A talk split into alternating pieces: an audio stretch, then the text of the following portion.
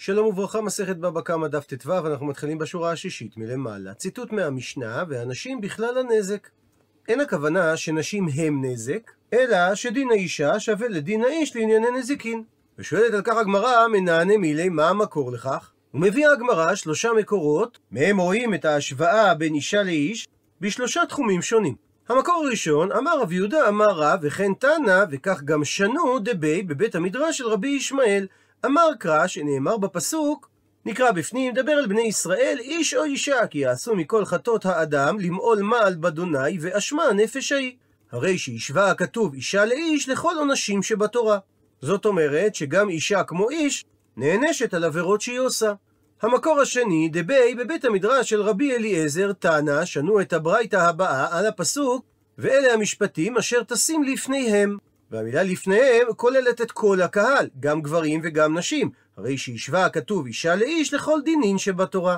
והכוונה לכל דיני הממון שבתורה. וזו גם התשובה לשאלת הגמרא, מה המקור לכך שנשים בכלל הנזק. מקור שלישי, דבי בבית המדרש של חזקיה ורבי יוסי הגלילי, תנא שנו את הברייתא הבאה. אמר קרא, נקרא בפנים, ואם שור נגח ומתמול שלשום והועד בבעלה ולא ישמרנו והמית איש או אישה, השור יסכל וגם בעליו יומת. הרי שהשווה הכתוב אישה לאיש לכל מיתות שבתורה.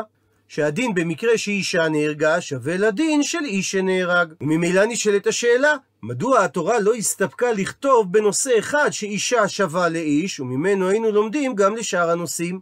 עונה על כך הגמרא וצריכי, היה צורך לכתוב שאישה שווה לאיש בשלושת הנושאים הנ"ל. ומבארת הגמרא, דאי אשמינן קמייתא, אם התורה הייתה משווה רק בנושא הראשון שהבאנו, שאישה שווה לאיש לענייני הבאת קורבן, אז הייתי חושב שרק הטם, שם בענייני קורבן, הוא דהשוותה התורה אישה לאיש, מפני דחס רחמנה עלה, שחסה התורה על האישה, כי היכי דתיה ולה כפרה. כדי שאם היא עברה עבירה, אז היא תוכל להביא קורבן ויהיה לה כפרה על כך. אבל בנושא של דינין של ממונות, הייתי אומר, איש דבר משא ומתן, שדרכו לעשות משא ומתן אין, אכן שייכים בו משפטי הממון, אבל אישה שאין דרכה לעשות משא ומתן, לא שייכים בה משפטי הממון. ולכן הייתה התורה צריכה לכתוב במפורש השוואה בין אישה לאיש לכל דינים שבתורה. מצד שני, ואי אשמעינן, אם התורה הייתה משמיעה לנו את ההשוואה בין אישה לאיש בדינין, הייתי אומר שזה מפני כי איכי דתיה ולחיותא. שזה כדי שהאישה תוכל לחיות, דהיינו להתקיים. כי אם דיני ממונות לא היו תופסים במסחר של נשים, אז הסוחרים היו פורשים מהם, ואישה לא הייתה יכולה להתקיים.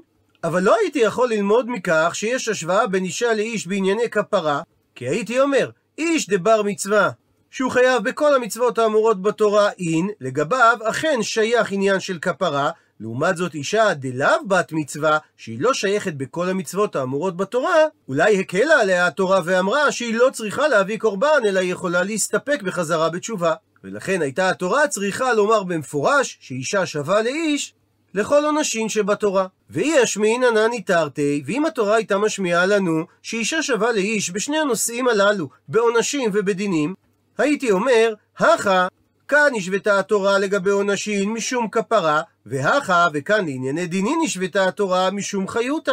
אבל לעניין קטלה, כאשר שור הרג אישה, לא הייתי יודע שזה שווה למקרה ששור הרג איש. כי הייתי חושב שרק כאשר נהרג איש, דבר מצווה הוא שהוא מחויב בכל המצוות, אז חייבה התורה את בעל השור לשלם כופר. אבל אם השור הרג אישה שהיא לא מחויבת בכל המצוות, אולי לא חייב בעל השור לשלם כופר. ולכן הייתה התורה צריכה להשוות אישה לאיש גם לכל מיתות שבתורה. מצד שני, ואי אשמינן כופר, אם התורה הייתה משמיעה לנו שאישה שווה לאיש רק לעניין תשלום כופר, דהיינו לכל מיתות שבתורה, אז הייתי חושב שזה משום דאיקה, שיש פה עניין של עיבוד נשמה, שזה דבר מאוד חמור. אבל הני תרתי, אבל בשני הנושאים האחרים, שזה עונשים ודיני ממונות, דלקה שאין בהם עניין של עיבוד נשמה, אימה, אז אולי נאמר שלגביהם אישה לא שווה לאיש, לכן צריכה, היה צורך לתורה לבאר שבכל שלושת הנושאים הללו יש השוואה בין אישה לאיש. ציטוט מהמשנה, הניזק והמזיק בתשלומין. דהיינו שגם הניזק וגם המזיק נוטלים חלק בתשלומי הנזק. ובהקשר לכך מביאה הגמרא איתמר פתיחה למחלוקת המוראים, מה הסטטוס של תשלום פלגה נזקה, חצי נזק, שחייבה התורה לשלם בשור תם. רב פאפה אמר שהתשלום הוא ממונה, ורב הונא ברי בנו דרב יהושע אמר שהתשלום הוא קנסה.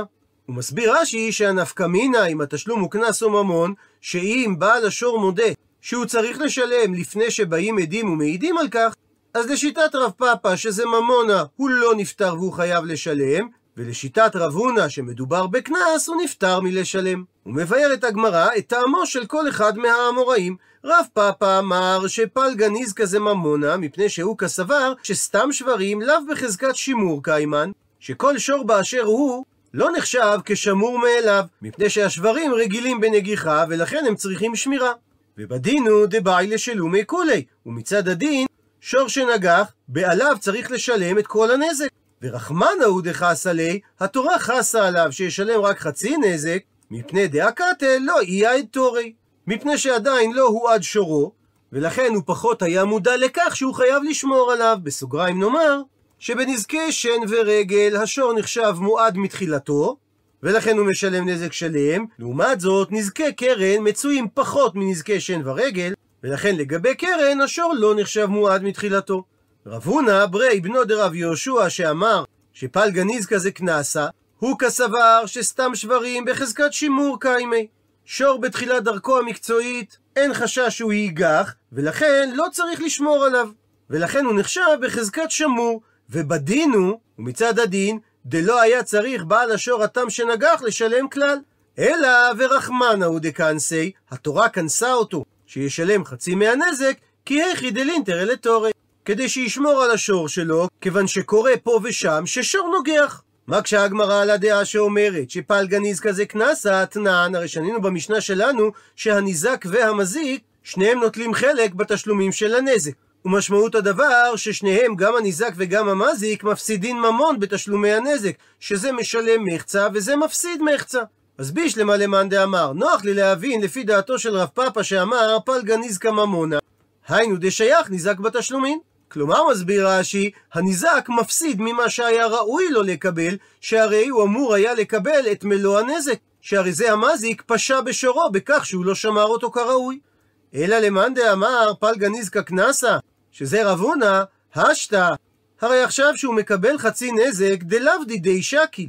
הוא לא מקבל תשלום ששייך לו מעיקר הדין.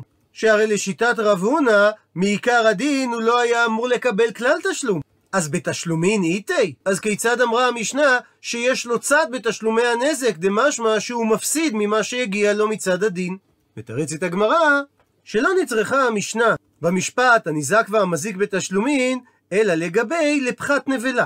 שזה ההפרש בין שווי הבהמה ברגע המוות לבין שווי הבהמה כאשר בית הדין מעריכים את שווי הרכיבים שלה. וכל פחת הנבלה הוא על חשבונו של הניזק, ולכך התכוונה המשנה כאשר היא אמרה ששייך הניזק בתשלומי הנזק. שהרי אפילו את אותו הקנס שזיכתה לו התורה לקבל מהמזיק, הוא אינו נוטל את כולו. כי בסופו של דבר, הוא לא יקבל את מלוא החמישים אחוז ערך של הבהמה שלו שמתה, כי הוא סופג על חשבונו את הפחת נבלה. מקשה הגמרא, האם המשפט הניזק והמזיק בתשלומים מדברים על פחת נבלה? האתנא לרישא. הרי כבר שנינו את הברייתא שהסבירה את המשפט במשנה הקודמת חבתי בתשלומי נזקו, שמה שהמזיק חייב לשלם תשלומי נזק זה מלמד שהבעלים מטפלים בנבלה. ועל גבי שווי הנבלה, המזיק משלים את תשלומי הנזק. הרי שכבר למדנו שפחת נבלה הוא על חשבונו של הניזק. אז איך ייתכן שגם במשנה שלנו המשפט הניזק והמזיק בתשלומים מדברים על פחת נבלה? מתרצת הגמרא, חדה בתם וחדה במועד. משנה אחת דיברה על פחת נבלה של תם שהוא על חשבון הניזק, ומשנה אחת דיברה על פחת נבלה במועד שהוא על חשבון הניזק. וצריכה להשמיע לנו את שני הדינים הללו, מפני דאי השמיעינן שפחת נבלה על חשבונו של הניזק רק בטעם, הייתי אומר שזה משום דאקייתא לא יין, שעדיין השור לא נעשה מועד, ולכן הקלה התורה על המזיק בתשלומי הנזק. אבל בנגיחה של שור מועד, אימה תאמר שלא הקלה התורה על המזיק, והוא יצטרך לטפל בנבלה, שהרי הוא יתרשל בשמירה על השור. ולכן היה צורך להשמיע לנו את הדין של פחת נבלה לגבי מועד. מצד שני, ויש מעינא, אם המשנה הייתה משמיעה לנו שדין פחת נבלה שייך במועד, הייתי אומר שהסיבה שהקלה התורה על המזיק בתשלומי הנזק, משום דקה משלם כולי, שהרי הוא צריך לשלם את כל הנזק. ולכן שלפחות את הפחת נבלה יספוג הניזק. אבל אולי כאשר מדובר על נגיחה של שור תם, אימה תאמר שכיוון שהוא צריך לשלם רק חצי נזק, אז אולי לא יספוג הניזק את הפחת נבלה אלא המזיק, ולכן צריכה הייתה המשנה לומר, דין פחת נבלה גם בשור תם. וממשיכה הגמרא ומביאה תשמע, בו שמע הוכחה מהמשנה הבאה, שפלגניז כזה ממונה, שאומרת המשנה, מה בין תם למועד? מה החילוקים ביניהם?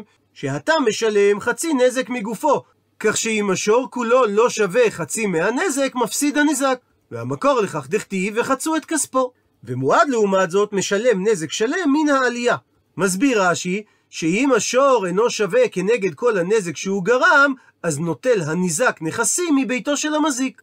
עד לכאן ציטוט המשנה ומקשה הגמרא, ואם איתה, ואם היינו אומרים שפלגה ניזקה זה קנסה, ליתני נמיה, הייתה צריכה המשנה לומר שקיים גם ההבדל הבא, שתם אינו משלם על פי עצמו, כי חצי נזקו של תם זה קנס ומודה בקנס פטור, ומועד לעומת זאת משלם על פי עצמו.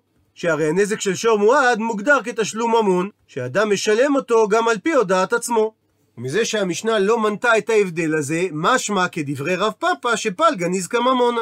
מתרצת הגמרא שניתן לומר תנא ושיער. התנא לא מנה את כל ההבדלים בין תם למועד, אלא שיער חלק מההבדלים ולא מנה אותם. ולכן הוא לא מנה את ההבדל שתם אינו משלם על פי עצמו, לעומת מועד שמשלם על פי עצמו. שואלת הגמרא, מהי שיער דהי שיער? איזה חילוקים נוספים שיער התנא ולא מנה, כדי שנוכל לומר שבכלל אותם חילוקים שהוא לא מנה, הוא גם לא מנה את החילוק הזה. עונה הגמרא ששיער התנא ולא מנה חצי כופר. הוא מסביר רש"י שהתנא לא מנה את ההבדל הבא, ששור מועד שהמית את האדם משלם כופר ליורשים, אבל שור תם שהמית אדם, אפילו חצי כופר הוא לא משלם. דוחה הגמרא, אם משום חצי כופר לאו שיעור ההוא. השמטת החילוק בין תם למועד לגבי תשלום כופר לא בהכרח מהווה ראייה שכשם שהתנא לא הזכיר את החילוק הזה, הוא גם לא הזכיר את החילוק שתם אינו משלם על פי עצמו ומועד משלם על פי עצמו. כי ניתן לומר, המאני, מי התנא ששנה את המשנה? רבי יוסי הגלילי, דאמר שתם כן משלם חצי כופר. ואם כך, בזה שהתנא לא הזכיר ששור מועד משלם כופר שלם לעומת שור תם שמשלם חצי כופר, ראיה לכך שיש חילוקים שהתנא לא שנה, שהרי החילוק הזה נשנה בעצם הדין שתם משלם חצי נזק ומועד משלם נזק שלם. כי גם לגבי תשלום הכופר, תם משלם חצי כופר ומועד משלם כופר שלם. וממשיכה הגמרא תשמע. בו שמע הוכחה מהמשנה הבאה, שפלגניז כממונה. הפכנו דף. אדם שאמר, המית שורי את פלוני, או המית שורי את שורו של פלוני. הדין, שהרי זה משלם חצי כופר, או חצי נזק על פי עצמו. והיות שלא חילקה המשנה ואמרה שמדובר במועד ולא בתם, שואלת הגמרא, מהי לאו? האם המשנה לא מדברת גם בתם? והיות שאדם משלם על פי עצמו, משמע שהפלגה ניזקה הוא לא קנסה אלא ממונה. מתרצת הגמרא שניתן לומר שהמשנה לא מדברת בשור תם, אלא במועד. ממשיכה הגמרא ומקשה, אבל במקרה זהה שמדובר על שור תם, מה יהיה הדין? הכי נמי, האם גם במקרה כזה תאמר דאין משלם על פי עצמו? מפני שפלגה ניזקה קנסה? אבל היא אחי, אם כך, עד אתני סיפה. עד ששונה המשנה מקרה אחר בסיפה. המית שורי את עבדו הכנעני של פלוני, הדין שאין הוא משלם על פי עצמו. מפני ששם מדובר על תשלום של קנס, שהרי הוא צריך לשלם סכום של 30 סלעים, ואפילו אם השווי של העבד הכנעני לא היה אלא דינר. אבל מדוע התנא היה צריך להמחיש את הדין של הודאה בקנס על ידי מקרה כזה, לפלוג וליטני בדידי. הוא יכול היה להמשיך ולהשתמש במקרה מהרישא של המית שורי את שורו של פלוני, ועל ידי כך להמחיש את ההבדל באופן הבא. במה דברים אמורים? שמשלם על פי עצמו דווקא במועד, אבל בטעם אינו משלם על פי עצמו. ומזה שהתנא לא המחיש בצורה הזאת את ההבדל בין הודאה בקנס להודאה בממון, ניתן להוכיח שפלגה ניזקה הוא ממונה ולא קנסה, ולכן נאלץ התנא לעבור למקרה של המית שורי את עבדו של פלוני כדי להמחיש שבהודעה בקנס אין משלם על פי עצמו. דוחה הגמרא את ההוכחה ואומרת שהמשנה כולה במועד כמיירי עוסקת בנושא אחד שזה חילוקים שונים בדינו של שור מועד ולכן היא השתמשה בדוגמה של המית שורי את עבדו של פלוני ולא בדוגמה של המית שורי את שורו של פלוני למרות שפלגה נזקה קנסה. וממשיכה הגמרא תשמע, בו שמע הוכחה ממשפט הסיום של אותה משנה שהבאנו קודם, שמסכמת שם המשנה ואומרת, זה הכלל, כל המשלם יותר על מה שהזיק, לדוגמה, תשלום של 30 סלעים במקרה של שור שנגח עבד, הדין שהוא אינו משלם על פי הודעת עצמו. עד לכאן ציטוט המשנה, ושואלת הגמרא, מהי לאו? האם לא ניתן לדייק מהמשנה, האם הוא בא לשלם פחות ממה שהזיק, כגון תשלום חצי נזק בגלל נגיחה של שור תם, שהוא כן משלם על פי עצמו, מה שאומר שבעל גניז כזה ממונה ולא קנסה. דוחה הגמרא שלא תדייק כך את לשון המשנה, אלא תדייק מלשון המשנה באופן הבא, הא כמה שהזיק, כגון נזק שלם בנגיחה של שור מועד, את זה המזיק משלם על פי הודעת עצמו. ממשיכה הגמרא ומקשה, אבל במקרה שהוא צריך לשלם פחות משווי הנזק, מהי, מה יהיה הדין? הכי נמי, האם גם כאן תאמר שבגלל שפלגה ניסקא קנסה דלא משלם על פי עצמו? אי הכי אם כך, אז עד דתני. עד ששונה המשנה זה הכלל, כל המשלם יותר על מה שהזיק אינו משלם על פי עצמו. ליטני, היה עדיף שתשנה המשנה את הלשון הבאה. זה הכלל, כל שאינו משלם כמה שהזיק. דמשמע מהלשון הזו, גם מקרה של פחות ממה שהוא הזיק, שזה חצי נזק, ומשמע גם לשון של יותר ממה שהוא הזיק, שזה שלושים של עבד. והלשון הזו עדיפה, שהרי היא כוללת את שני המקרים הללו. וכנראה הסיבה שהמשנה לא אמרה את המשפט הזה, מפני שרק המשלם יותר זה קנס, אבל המשלם פחות, דהיינו, פלגה ניזקה, זה לא קנס אלא ממון. ואכן אומרת הגמרא, טיובתא, יש כאן קושייה חזקה על הדעה שסוברת פלגה ניזקה קנסה. ומסיימת הגמרא והלכתה פלגה ניזקה קנסה. ומיד שואלת הגמרא, מה זאת אומרת? מצד אחד אמרת טיובתא על מי שאומר פלגה ניזקה קנסה, ומצד שני אמרת והלכתה שפלגה ניזקה קנסה? עונה הגמרא, אין, אכן, הלכתה שפלגה ניזקה קנסה. ולא קשה על כך ממה שאמרנו טיובתא, מפני שתמה מאי הוויה טיובתא.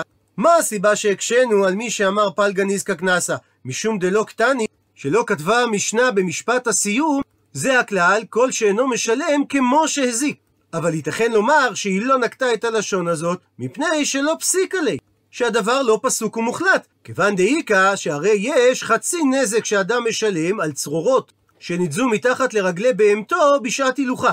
ואת זה הוא משלם גם אם הוא מודה בדבר, מפני דהילכת הגמיר אלא דממונה הוא. שיש הלכה למשה מסיני, שתשלום חצי נזק על צרורות זה ממון ולא קנס. אז משום אחי לא קטני. משום כך, לא יכול היה התנא לומר את הלשון כל שאינו משלם כמה שהזיק, שהרי גם בנזק של צרורות הוא לא משלם כמה שהזיק, ובכל זאת הוא משלם על פי עצמו, מפני שחצי נזק צרורות זה ממונה. ולאחר שהגיעה הגמרא למסקנה שפל גניז כזה קנסה, שואלת הגמרא, ואשתא דאמרת, ועכשיו שהגעת למסקנה שפל גניז כקנסה, אז היי קלבא דאכל אימרי, כלב שהרג כבשים ואכל אותם, ושונרא דאכלה תרנגולה, וחתול שהרג תרנגול ואכל אותו, אז כיוון שאין דרכם בכך, זה נחשב משונהו, וזה תולדה דקרן, שמצד הדין היו הבעלים צריכים לשלם חצי נזק. אבל היות שאין דנים דיני קנסות אלא בדיינים סמוכים, אז ולא מגבינן בבבל את התשלום על נזקים אלו, שהרי בבבל אין חכמים סמוכים. הוא מסייג את הגמרא, והני מילי, אבל דברים אלו נאמרו דווקא ברב רבי, בתרנגולים וכבשים גדולים שאין דרך כלב וחתול להרוג אותם.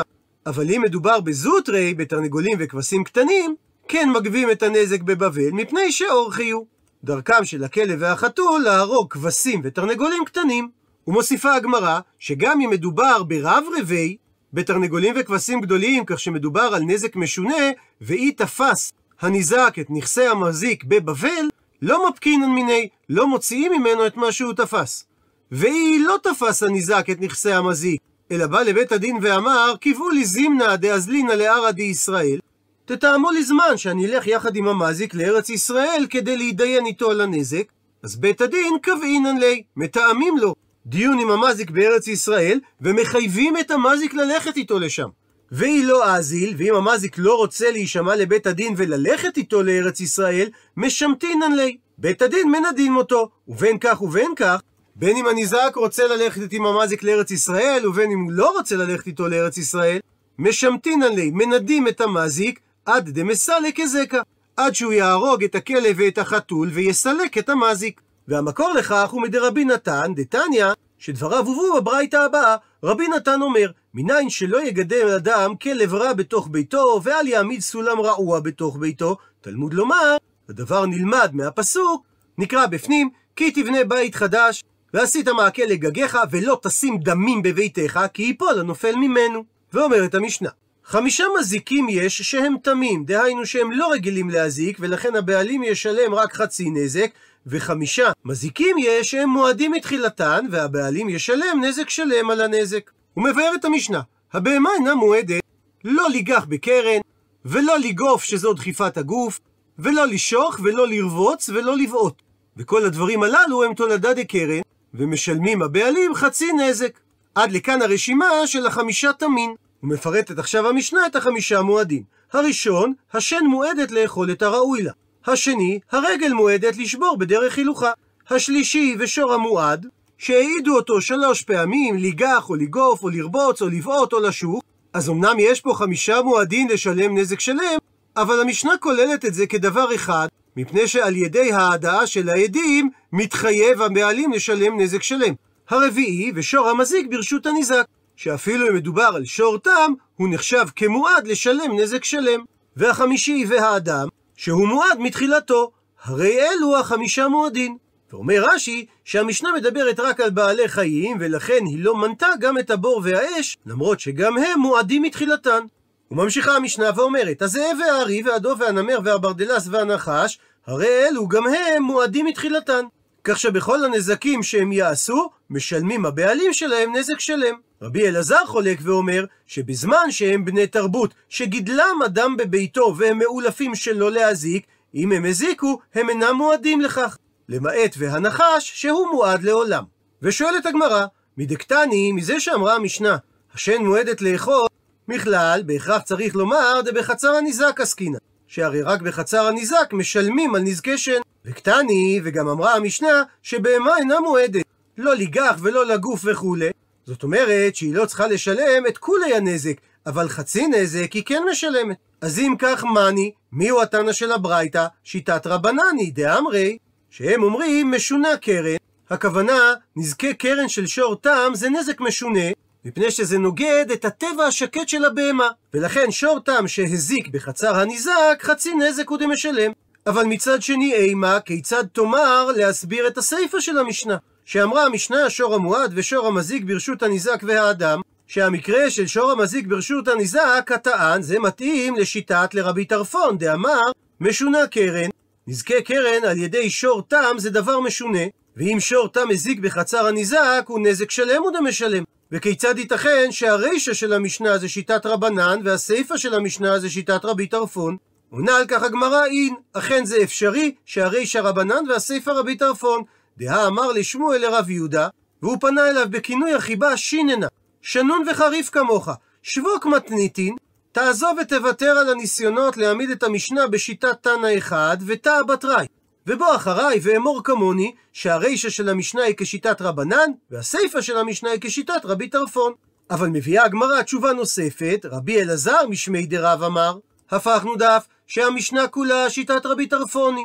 והרישא של המשנה לא מדברת בחצר הניזק גמורה, אלא הרישא של המשנה מדברת בחצר המיוחדת לפירות לאחד מהן, ולזה ולזה, דהיינו לשניהם, מותר להכניס שם לשברים. ולגבי נזקי שן, הביא לה, זה נחשב כחצר הניזק, ולכן ישלם המזיק נזק שלם, ולגבי נזקי קרן, הביא רשות הרבים. משום שלשברים של שניהם יש רשות להיכנס לחצר, ולכן זה כרשות הרבים, שבמקרה כזה גם רבי טרפון יודע שבשורתם משלמים חצי נזק. כך שהרישא מסתדרת לשיטת רבי טרפון, וגם הסיפא תואמת לשיטתו, ששור תם שהזיק ברשות הניזק משלם נזק שלם. עד לכאן דף ט"ו, למעוניינים בהרחבה, הביאה הגמרא את דברי רבי נתן, שמהפסוק לא תשים דמים בביתך לומדים, שיש איסור על אדם להחזיק מכשול בתוך ביתו. ונקרא על כך מאמר קצר מאת הרב עקיבא קשתיאל. מצוות מעקה שנלמדה מהפסוק ולא תשים דמים בביתך, שימשה כמקור לכל חיובי הזהירות הנדרשת בשמירת הגוף והנפש. וכך כתב הרמב"ם, וכן כל מכשול שיש בו סכנת נפשות, מצוות עשה להסירו ולהישמר ממנו ולהיזהר בדבר יפה, שנאמר, הישמר לך ושמור נפשך. ואם לא הסיר והניח המכשולות המביאים לידי סכנה, ביטל מצוות עשה ועבר בלא תשים דמים. הלכות אלו מופיעות בסופו של השולחן ערוך בחלק חושן משפט בסימן האחרון, סימן תכ"ז. הסעיף האחרון מצוטט גם הוא מדברי הרמב"ם. כל העובר על דברים אלו וכיוצא בהם, ואמר הריני מסכן בעצמי, ומה לאחרים עליי בכך, או איני מקפיד בכך, מכים אותו מכת מרדות, והנזהר בהן עליו תבוא ברכת טוב. חכמינו החמירו וחייבו את המזלזל בשמירת גופו מכת מרדות. בטעמם של דברים כתב אחד ממפרשי השולחן ערוך בעל באר הגולה את הדברים הבאים. נראה לעניות דעתי הטעם שהזהירה התורה על שמירת הנפש הוא מטעם שהקדוש ברוך הוא ברא את העולם בחסדו להיטיב לנבראים שיכירו גדולתו ולעבוד עבודתו בקיום מצוותיו ותורתו כמו שאמר הכתוב כל הנקרא בשמי לכבודי בראתי וכולי. וליתן להם שכר טוב בעמלם, והמסכן את עצמו כאילו מואס ברצון בוראו, ואינו רוצה לא בעבודתו ולא במתן שכרו, ואין לך זלזול והפקרות היותר מזה, ולשומעים ינעם, וינועם השם אלוקינו עלינו, מעשה ידינו כוננה עלינו. עד לכאן דברי באר הגולה. חיים של אמונה מעניקים ערך לכל דבר, אין סתמיות. החיים שייכים אל מטרה, אל מהלך כללי ארוך ונצחי, כל אחד הוא חלק מכך, ושייכות זו נותנת לו את המשמעות האמיתית לטעם החיים הפרטיים והזמניים שלו. הגוף חשוב, ולכל פרט וחלק ממנו יש תפקיד. בכל דור ודור מתגלים סודות נוספים בגוף האדם, ועוד היד נטויה, ועוד רב הנסתר על הנגלה. גם בתחום המדעי-גופני, ובוודאי בתחום הנפשי והרוחני, עוד מחכות לנו תגליות מדהימות על עצמנו, על האנושות. גוף האדם נברא בדוגמה של מעלה. כל פרט מדויק, כל איבר מכוון, לכל יש ערך, לכל יש תפקיד. איננו מזלזלים בשום פרט. כמובן, הגוף איננו היסוד, איננו מתחילים מהגוף ואיננו משתעבדים למשיכתו הנמוכה האפרורית, אנו מתחילים מהנשמה, ולדרכיה אנו קשובים ומתמסרים. אבל הנשמה אוהבת את הגוף וחפצה בו, הוא ההמשך שלה, הוא גילויה, ודרכו היא פועלת ומתעלה. ולכן, מי שדבק ברצון בוראו יודע שהכל משמש כלי לגילוי כבודו בעולם. מתוך חיי האמונה צריך שיונף הדגל של ערך החיים, ערך חיי האדם, כבוד הבריות והזהירות בכל הליכות החיים, לכל ענפיהם והסתעפויותיה, כל אלה צריכים לבוא מתוך המקור האמיתי שלהם, מתוך חיי האמונה.